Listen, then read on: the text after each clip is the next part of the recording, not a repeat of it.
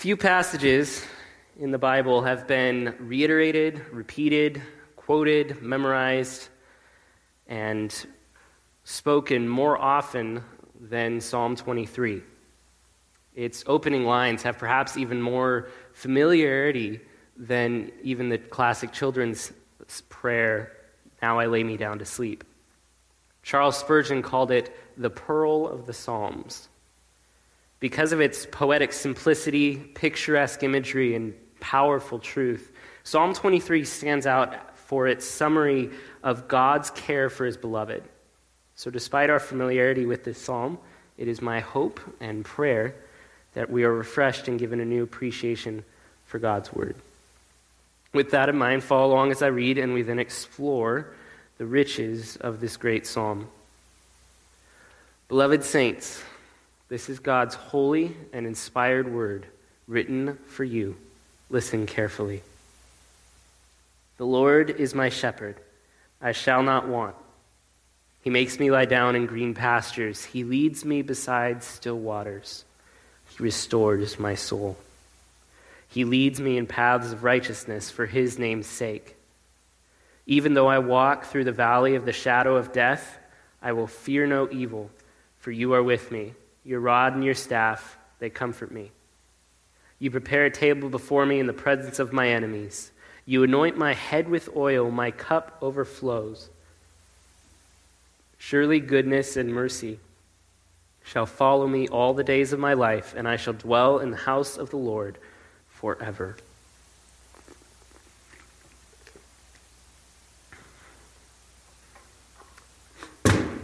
Wow. So sorry.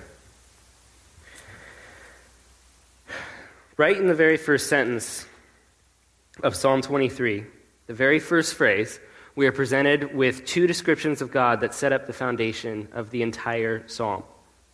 The first description is the first two words, the Lord. In our English translations, it's written in small caps, signifying the tetragrammaton YHWH, the covenant name for God. It's the great I am who I am that we see in, in Exodus 3. The Jews wanted to be so reverent of God that they actually used a stand in, Adonai, so as to avoid any chance of blasphemy or taking the Lord's name irreverently or in vain. This is the great God who is timeless, in need of no one and no thing. He has been and is faithful to keep his covenant to his chosen people, so that right out of the gate, this is not just God is my shepherd, but this is the Lord, the very covenant name of God. It's personal. His name denotes more than just a title, but the personal covenant relationship God has with his people from Abraham and Isaac and Jacob and Moses and David and even on down to us. It is the Lord, Adonai, who is our shepherd. The second description is shepherd. This has personal significance to David because he was a shepherd himself. He understood the responsibilities and challenges of being a shepherd, and it is intentionally applied here to God. Before we can fully understand what it means that God is our shepherd, we have to make the inference of what that makes us. If God is the shepherd, we're what? Sheep. And unfortunately for us, one of the most well known characteristics of sheep is that sheep are really dumb. Not just sort of not brilliant, but really, really stupid. Uh, probably the most idiotic creatures in the animal kingdom. Sheep get themselves into dangerously stupid situations all the time, even from the simplest means. For example, even something as easy as enjoying uh, some lush grass can be their downfall because they can't tell the difference between good grass and poisonous vegetation. If they roll too far over in a nice patch of grass, which they actually do quite frequently, they can't get themselves back up. If the shepherd does not guide and care for them every step of the way, they will inevitably get themselves stuck, lost, or worse. I remember one time I saw a video of a, sh- a, shepherd digging a hole, which I found rather odd until I saw two little tiny hooves poking out from that hole. And after some more digging, I, a woolly protrusion emerged, and, and eventually out popped the sheep itself. It had gotten stuck after it launched itself into that hole and dirt had caved in around it. But not five seconds after it had been freed from its awkward position, out of its sheer joy and exuberance, it started bouncing up and down and flung itself back into the exact same hole it had just spent moments ago. And if that's not an accurate description of the Christian life and humanity in general, I don't know what is. It's not without reason that Isaiah says, All we like sheep have gone astray, each of us have turned to their own way. Left on their own, sheep are helpless and will be their own ruin. It's almost a matter of fact. They can't guide themselves from poisonous grass or rescue themselves from their own foolishness. They need a shepherd. The reality is, we are all like sheep. You and I, left to our own devices, cannot rescue ourselves from ourselves. And we certainly can't maintain any sense of right direction on the right path. We need a shepherd who leads and cares for us. Thankfully, for us, we have such a shepherd. Think about this for a moment. God, the all sufficient, all powerful, timeless, eternal, unchanging, immutable God, has chosen, out of all the imagery he could use, the image of a shepherd to describe his care for us, and uses that image of lowliness, humility, and care and constancy to show the depth of his love and care. Listen to Isaiah chapter 40, verse 3. He, God, will tend his flock like a shepherd. He will gather the lambs in his arms, he will carry them in his bosom, and gently lead those that are with young. Psalm 103 uses this same imagery, emphasizing ownership and possession. Know that the Lord, He is God. It is He who made us, and we are His. We are His people and the sheep of His pasture. Notice, the Lord is my shepherd. Not just the names for God, but how personal this statement is. The Lord is my shepherd. He is not just the shepherd or a shepherd or the shepherd of all God's people, though he is that. He is my shepherd and he cares for me. That is carried on throughout the rest of the psalm. It's all first person me, my, I. And the point, I hope, is clear. Spurgeon said, is if he is a shepherd to no one else, he is a shepherd to me. And how precious this truth is. Though God is caring for all his people, though he holds the stars in his hands and guides the planets in their motions, he also deigns to stoop to care for me, his lowly sheep, to care for you. No matter how far I wander, or how stupid I am, or how much we feel the, the, our hearts cry the, the, song, the, the old hymn, prone to wander, Lord, I feel it, prone to leave the God I love. Our faithful shepherd constantly guides our wayward hearts and cares for our weary souls. Jesus reminds us of his care when he describes himself leaving the 99 and going after that one sheep. He does not care for us only as part of a whole, but he deigns to stoop in humility to guide and pursue his wandering sheep. One more note of grammar, and then we'll move on. The words are in the present tense. It's not just that the Lord was my shepherd in the past, but he is my shepherd still, right now. The same covenant keeping God who was faithful in the past is the same shepherd who is faithful now. As 2 Timothy 2:13 says, even when we are faithless, he is faithful, for he cannot deny himself. The Lord is my shepherd now and always. So that was the long but important introduction that sets the foundation for the rest of the psalm as we move to the first point provision in the care of God. Provision in the care of God. Following the statement, the Lord is my shepherd, David then says, I shall not want. The inference of God being our shepherd is that we lack nothing. This is more than just God providing for all of our needs. This psalm consistently uses language then that points to above and beyond what we need. The idea is not just that God gives us enough, but that He gives us more than enough, more than we need. It's, our shepherd gives us so much we could not want anything else. And when God is our caring shepherd, who provides for our every need, what could we possibly lack? Does your soul delight in God? Is God enough for you? We'll unpack this more in a bit, but the driving point of this psalm was more than just God gave me everything I asked for. God is not Santa Claus, He is not a genie. The emphasis of the psalm is not look at what God gave me, but look, God gives. Rather than a genie, God is the parent who cares for his helpless child. He is the shepherd who cares for his helpless sheep. The subject of almost every sentence in this psalm is God.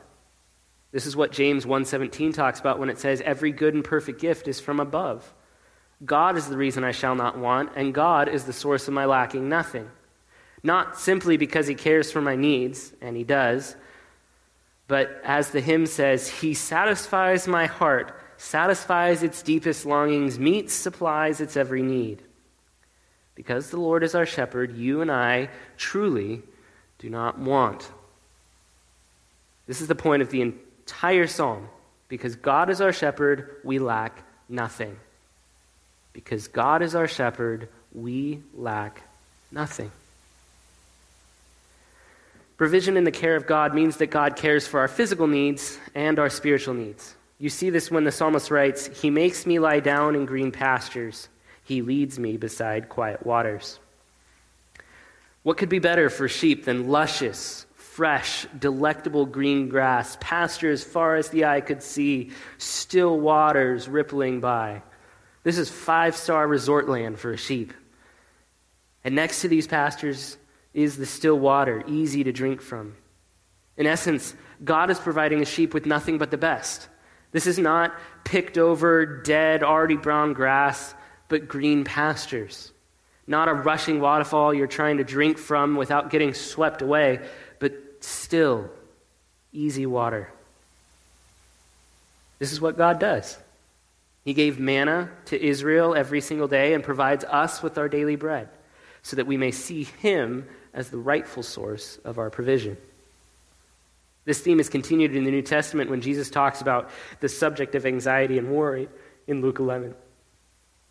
After he talks about not being anxious about anything because God cares for the birds and lilies, and by implication, so much more for you, he says, Seek his kingdom, and these things will be added to you. Fear not, little flock, for it is your Father's good pleasure to give you the kingdom. If God cares for the birds and lilies, he will most certainly care for his little sheep.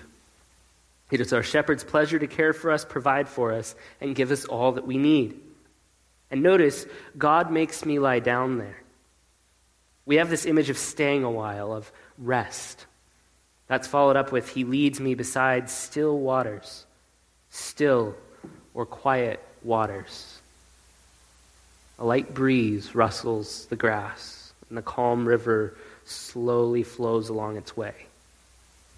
There's peace. The Hebrew is actually literally translated, He leads me beside waters of rest. A lot of times when we talk about physical needs, we refer to food and clothing and, and water. And we limit our needs to that, but often forget about the rest that our bodies need. God doesn't. God knows we need rest. He created us with that need and provides the rest that we need. He leads us to that rest. After all the chaos we've been through this year, who doesn't need rest? And that is exactly what Jesus says in Matthew 11, 28 through 30. Come to me, all who labor and are heavy laden, and I will give you rest. For most of us, this year has been anything but restful, anything but peaceful.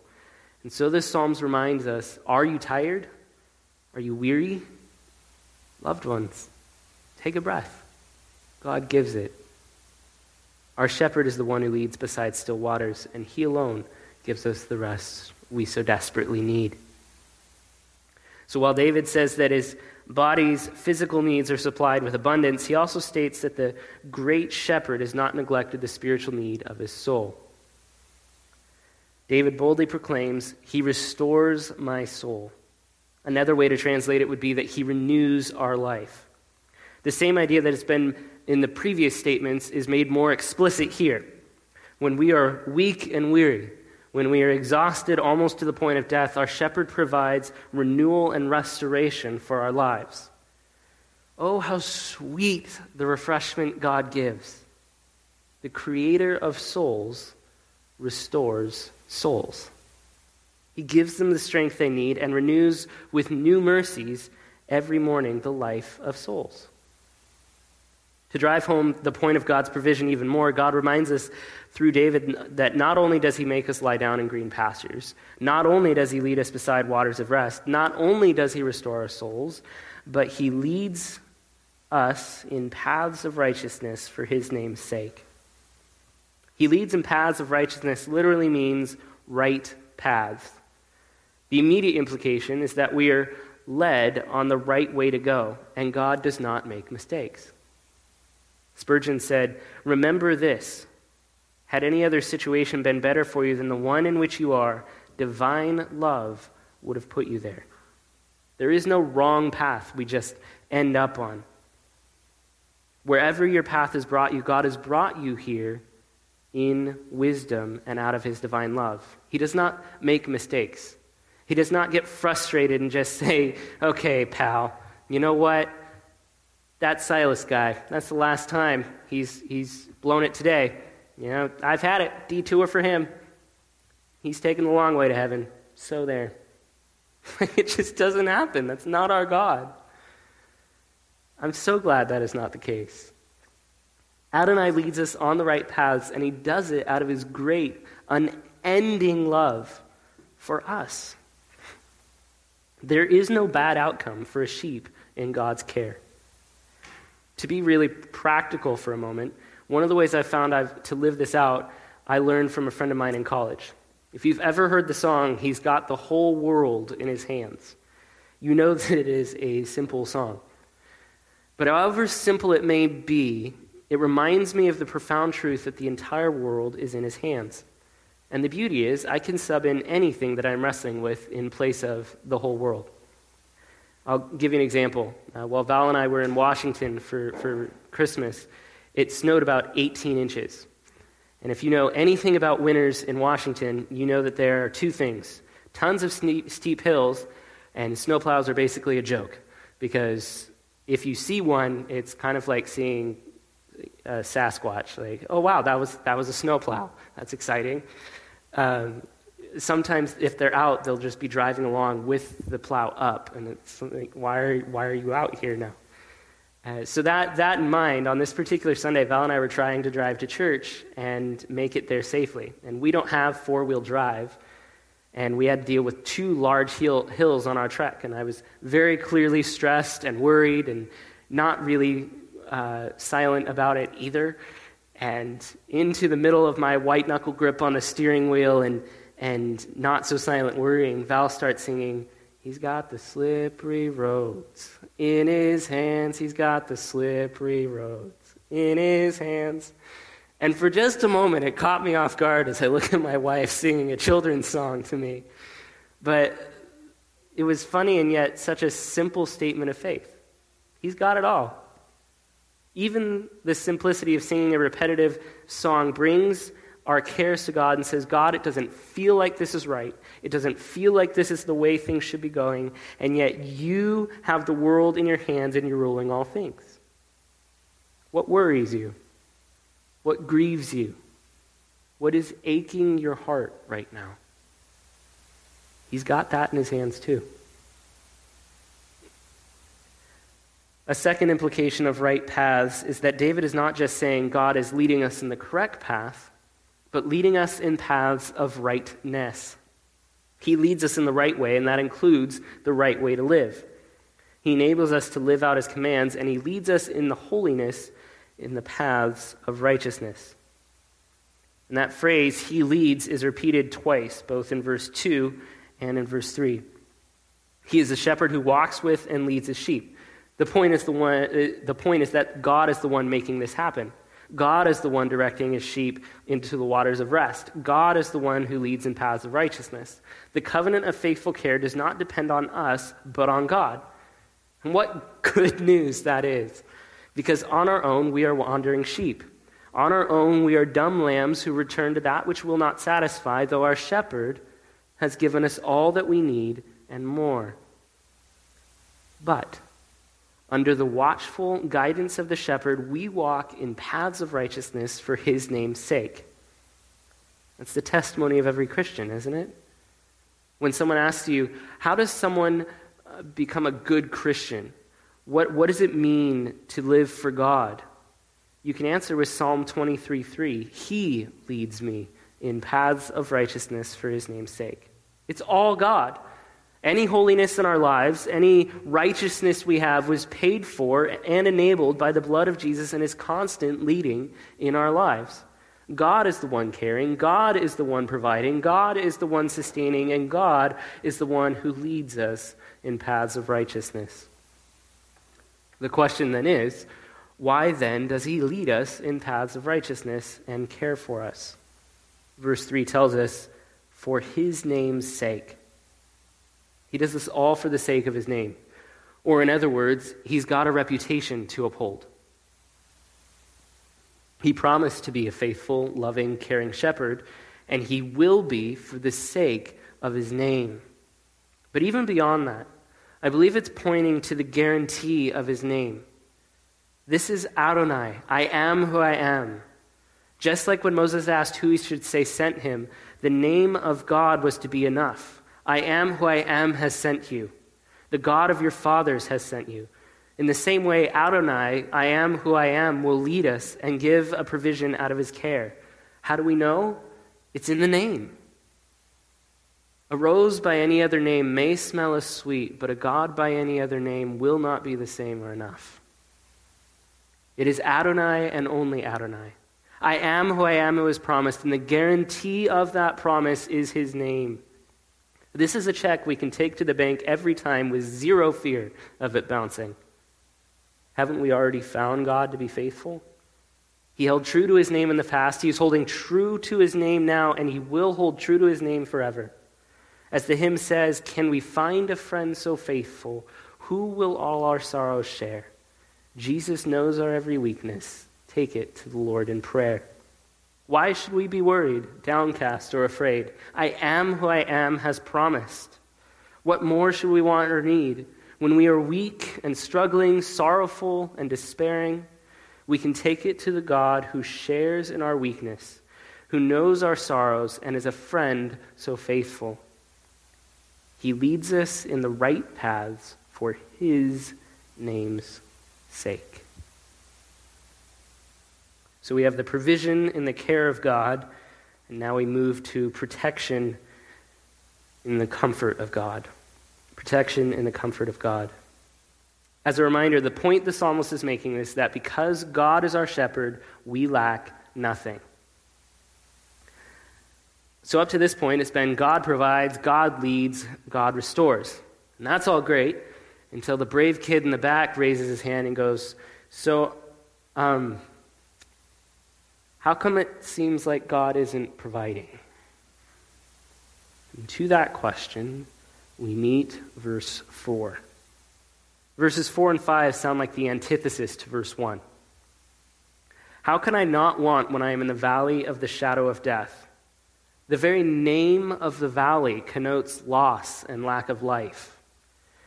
If this psalm didn't have verses 4 and 5, though, we'd think it's some fairy tale, unrealistic dreamland of painless, magical happiness.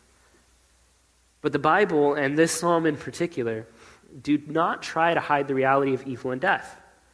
Verses 1 to 3 tell us that God care, cares for us above and beyond our every need. And verse 4 is a continuation of verses 1 through 3 that even in the extreme of the valley of the shadow of death, the shepherd still comforts and cares. The psalm blatantly speaks to the evil. Our Lord Himself promised us suffering when He said, In this world you will have trouble. So, though God leads us beside still waters, we still will walk through the valley of the shadow of death. If you have not entered the valley yet, I promise you, you will at some point. And if you have entered that valley, I pray that you will see the great hope we have in these next two verses. As we are led down into the path of the valley, I want you to just take a look back at where the path is coming from the same path of righteousness. The path that meandered through green pastures and by still waters is the same path that traces its way through the valley of the shadow of death. They're the same path. God does not lead us on wrong paths, only right ones. And as John Bunyan put it, the only way to the celestial city is through the valley. But even with such a foreboding statement, as we make our footsteps through the pitch black of the valley, the psalmist says what seems to be absolutely strange words considering his location. In the middle of the deepest, darkest part of the valley of the shadow of death, he boldly says, I will fear no evil. Fear no evil? Even in the valley of the shadow of death, the valley of darkness and creeping shadows? Why does he fear no evil? David gives two reasons. Look at the next part. For you are with me, your rod and your staff, they comfort me. The first reason we fear no evil is because of the presence of the shepherd. God is with us. Listen to Hebrews 13, 5 through 6.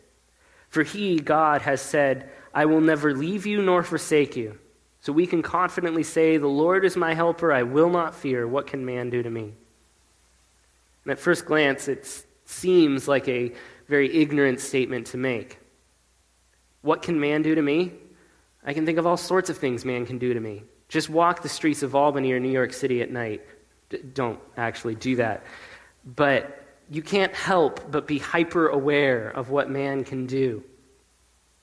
Some of you have horrifically experienced what man can do. So, how are we supposed to take a blase or in, indifferent attitude to the horrors of the pain we feel and see? Is that how we fear no evil? Just apathy? First of all, we should never take an apathetic or indifferent attitude to the pain we see. Jesus wept at the grief he experienced, and we can and should weep as well. But the reason we do not fear even the greatest evils of suffering is not because we are numb to the pain or because we foolishly believe we will somehow avoid experiencing it, but because God is our helper who will never leave us nor forsake us. He is a very present help in times of trouble. It can be easy to fear evil when we forget the goodness of our God, who is for us, who is with us, and who is working for our good even in the middle of the valley. Again, this doesn't make the valley easier or less awful to walk through, but it does make it possible because God is with us every step of the way. He is a good shepherd who does not leave us to survive on our own. It's not that there's no evil, and that's why I have no fear. It's that there is evil, but there is no evil I fear. It's not that there's no evil, and that's why I have no fear. It's that there is evil, but there is no evil I fear. God is with me, and his rod and staff, they comfort me. In John 10, which we don't have time to read, but I would highly commend to you for re- reading later today, it's a beautiful description of Christ as our shepherd and his care for us. But Jesus describes just exactly what he, our great shepherd, does for us. He protects us, will not let the growling wolves devour us or the roaring lion sift us like wheat. He does not entrust his flock to a hired hand. The care of his child is a charge and responsibility he has laid on himself, and no one, not a single person or single thing or trial, can snatch us out of his hand. He will not slumber or sleep, and there is no sneaking up on God. He cannot be deceived, so there is no wolf in sheep's clothing ruse that could fool him. He guards his beloved fiercely. How fiercely? Jesus tells us that the shepherd lays down his life for his sheep. Greater love has no one than this, that he what? Lay down his life for his friends. The cross is the power that dispels fear of evil. No greater evil happened than when Jesus was brutally murdered and abandoned on the cross. And yet, that great evil was redeemed for our great good. If God's purposes are our purposes and we want what He wants, then we fear no evil because no evil on this earth can thwart God's ultimate good. No wrong can thwart his righteous purposes, and that was proven at the cross. That evil, where our shepherd willingly gave up his life for his lost sheep, brought us back into relationship with God, a relationship so close that he will never leave us nor forsake us. And even if hell should be on either side of us in the valley, and the devil roar like a lion. The lion of the tribe of Judah has conquered, and the lamb who was slain cannot ever be defeated. Christ said, In this world you will have trouble, but take heart, I have overcome the world. Our God is for us, so none dare stand against us. Even if we must walk through the valley of the shadow of death, our God is with us, and his rod and staff will bring us safely through. Not even death will prevent his purpose, so we can say, Though he slay me, I will hope in him. He is the God who redeems even the greatest evil his son endured and has promised to do the same for us. So, yes, even in the valley of the shadow of death, I will fear no evil, for you, our great God, are with me. Notice the first the change from third person about God to first person to God. David at first is talking to us about God's care, but here, in the dark valley of death's shadows, he now talks directly to God. Where we notice the most direct, personal, and intimate relationship with the shepherd happens in the most fear inducing and fierce moments in the valley. Like David, we will often experience God's presence closest when the battle is thickest. But this is not because God has left us on our own when, when the beach chairs are out and the breeze is light and easy and joins us in the thick of the hurricane. But rather, the pain and fear of the valley drives us to be more aware of his presence. As one author wrote, it is not that Christ is closer in the valley, but that we realize in the valley how close he has always been. It is not that Christ is closer in the valley, but that we realize in the valley how close he has always been. So, the first reason we find comfort is the presence of the shepherd, and the second is because of the possessions of the shepherd, namely his rod and staff. The image of the rod is like a, a club used to beat, beast, beat down beasts preying on the sheep. There is comfort in the shepherd's defense of the sheep. The point is clear. Not only is the rod and staff a comforting reminder of the shepherd's presence, but his rod reminds us that there is nothing in the valley that looms over us that our shepherd cannot handle. No matter how large the shadows loom or how loud the growls echo, our shepherd is with us and on guard. While the shepherd's rod is a comfort for fear of predators, the shepherd's staff is a, comfort for fear of getting lost. A shepherd's staff is used to guide the sheep and lead them on the right path, prodding them along. The comfort is not only that God is with us in the valley, and He is, or that He is fending off the terrors of darkness, and He is, but just as wonderful, it is His steady hand that is guiding us through it all. We may not have chosen the valley, but God, the sovereign ruler and creator of all things, including this valley, will lead us through it. Just a quick word on the uh, note on the word through. When the psalmist says, "Even in the valley, even though I walk through the valley of the shadow of death," he is reminding himself and us that we are merely traveling through the valley, not setting up camp there. Most of us feel like we merely do not, do not merely walk through the valley, but dwell in it, live there. Whether it is the death of a loved one, the sudden death of our own or our child's innocence, the death of a job, the death of a dream, our own health that nears death, our lives can become graveyards filled with the tombstones of our suffering. Because of the constant reminders of the evil and darkness we face, we feel as though the valley is the only part of the path we keep walking and it never seems to end. We feel the constant, heavy shadow of the valley of death. But remember, loved ones, we walk through it, not dwell in it. While it may feel like there is no light at the end of the tunnel, there is future glory ahead. And as C.S. Lewis said, the pages of the New Testament are rustling with the rumor that this will not always be so. One day, God willing, we shall enter in. The psalm then moves from protection and presence in the valley to protection and presence in the face of our enemies. Most of us in the presence of our enemies would be preparing for attack. We'd be locking down the gates and manning the defenses, on edge, braced, and ready. So you'd expect to read when we discover the presence of our enemies that God is our shield, our defender, our strong tower. And he is referred to that elsewhere in the Psalms, but here David says, You prepare a table before me. David's enemies are banging their sh- swords against their shields and bellowing war cries against him. And within sight of the glaring eyes of David's enemies, God is setting out placemats. They're pulling back their bows and stringing their arrows, and God is arranging centerpieces.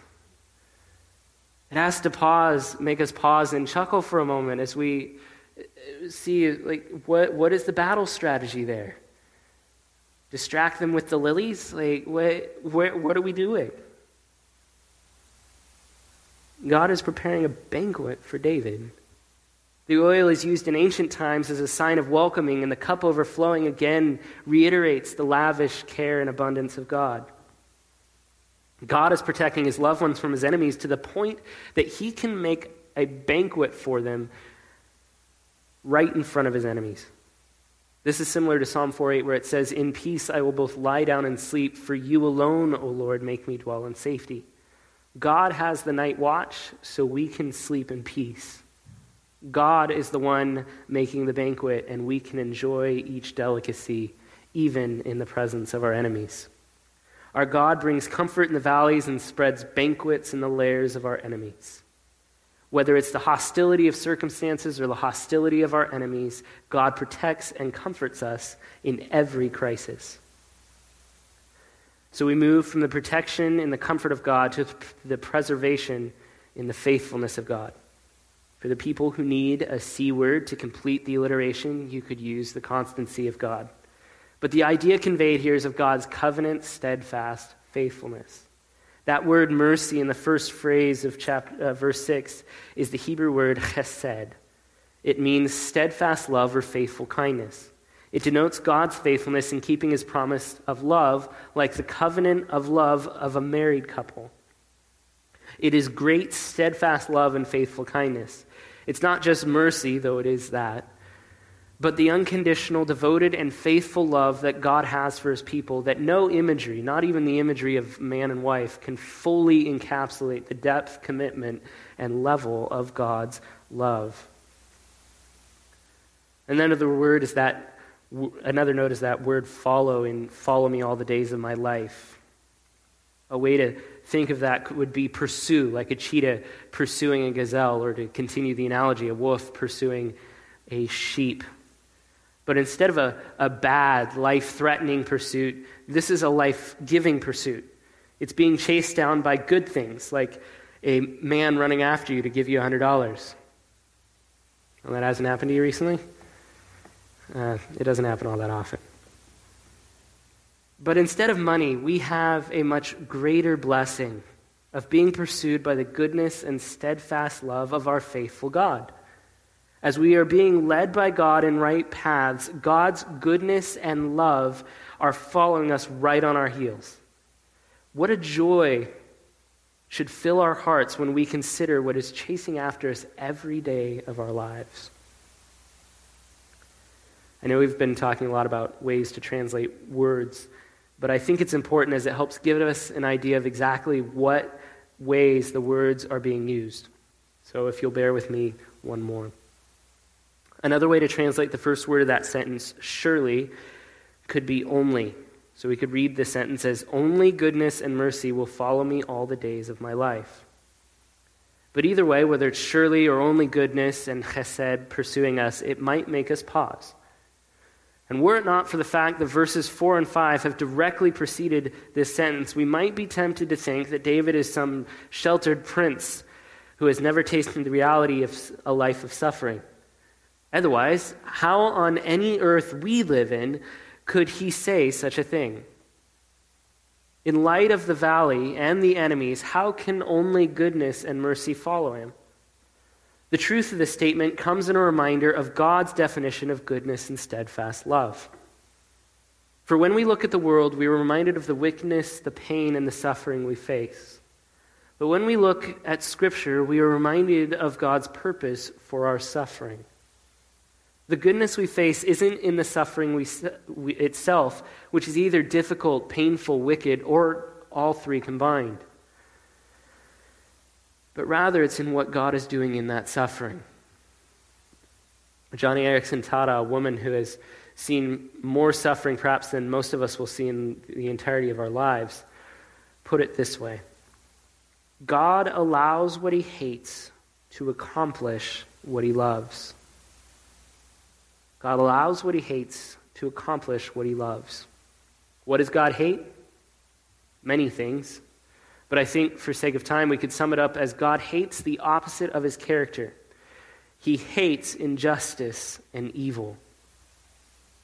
Psalm 5 and 11 say, The Lord tests the righteous, but his soul hates the wicked and the one who loves violence.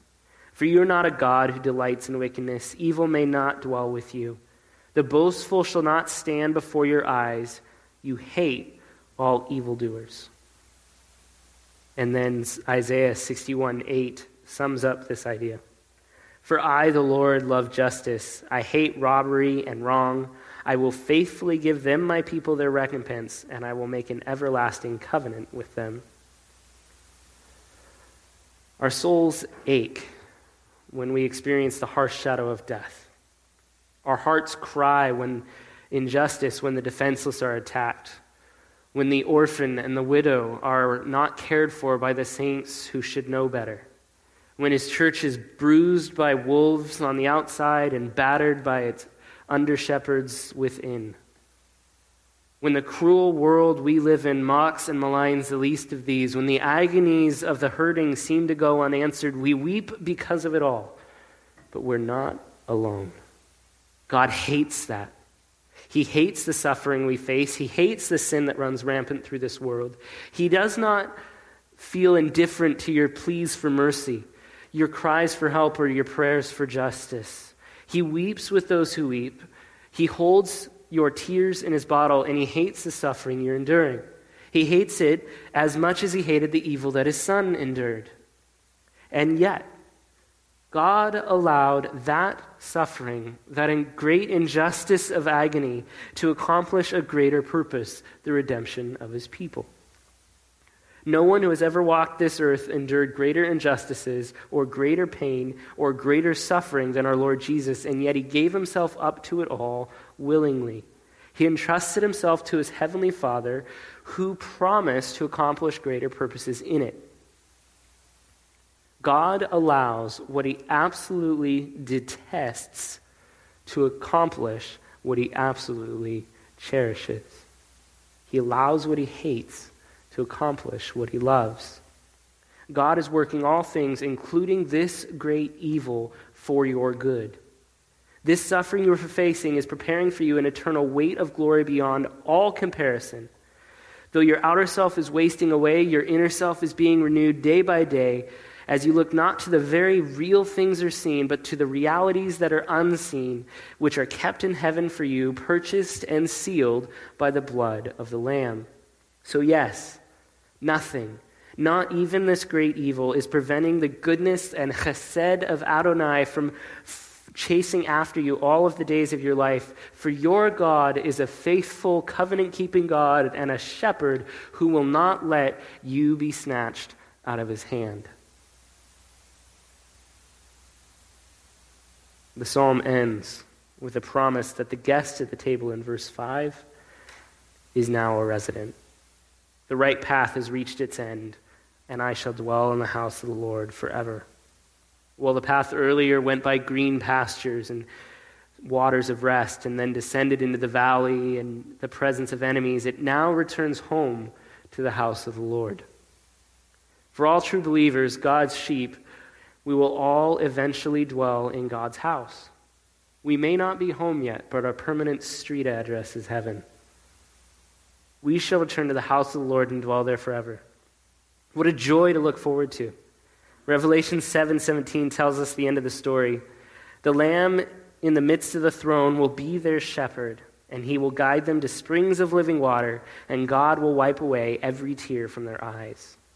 The sacrificial lamb is the loving shepherd who has promised to bring us to ultimate waters of rest.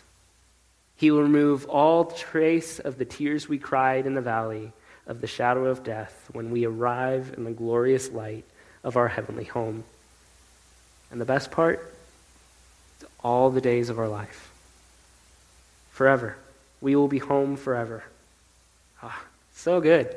I can hardly wait. Can you? So we're reminded of provision in the care of God, protection in the comfort of God, and preservation in the faithfulness of God. Because Adonai is our shepherd, we lack nothing. I close with this. One of the hymn writers, Fanny Crosby, penned the words, All the way my Savior leads me. And I think it sums up our passage well. We can substitute shepherd for Savior to help us think about this psalm. Listen to these marvelous words. All the way my shepherd leads me, what have I to ask beside? Can I doubt his tender mercy, who through life has been my guide? Heavenly peace, divinest comfort, here by faith in him to dwell. For I know whate'er befall me, Jesus doeth all things well. For I know whate'er befall me, Jesus doeth all things well. All the way my shepherd leads me, cheers each winding path I tread, gives me grace for every trial, feeds me with the living bread. Though my weary steps may falter, and my soul athirst may be, Gushing from the rock before me, lo, a spring of joy I see. All the way my shepherd leads me, oh, the fullness of his love. Perfect rest to me is promised in my Father's house above. When my spirit, clothed immortal, wings its flight to realms of day, this my song through endless ages, Jesus led me all the way. This my song through endless ages, Jesus led me all the way. Would you pray with me?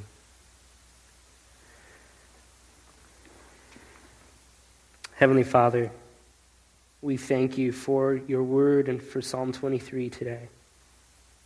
Thank you that you care for us, that you strengthen us, that you equip us for everything we need, that your presence is with us even in the depth of the darkness of the valley, and that ultimately we will return home to be with you in glory, and not even the valley can keep us from that.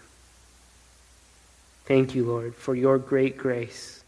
Help us to trust you, to delight in you, to be satisfied by you every step of the way, filled with gratefulness and praise for your sufficient care for, for us. You are our shepherd, and we truly lack nothing. Thank you for all these things, Lord. Keep us looking for that day when we, you come on the clouds to take us home. We pray all these things in Jesus' name. Amen. Loved ones, I just want to close out our time by encouraging you with a blessing from the Lord taken from the end of Hebrews. Now may the God of peace, who th- through the blood of the eternal covenant brought back from the dead our Lord Jesus, that great shepherd of the sheep, equip you with everything good for doing his will, and may he work in us what is pleasing to him through Jesus Christ, to whom be glory forever and ever. Amen. You are dismissed.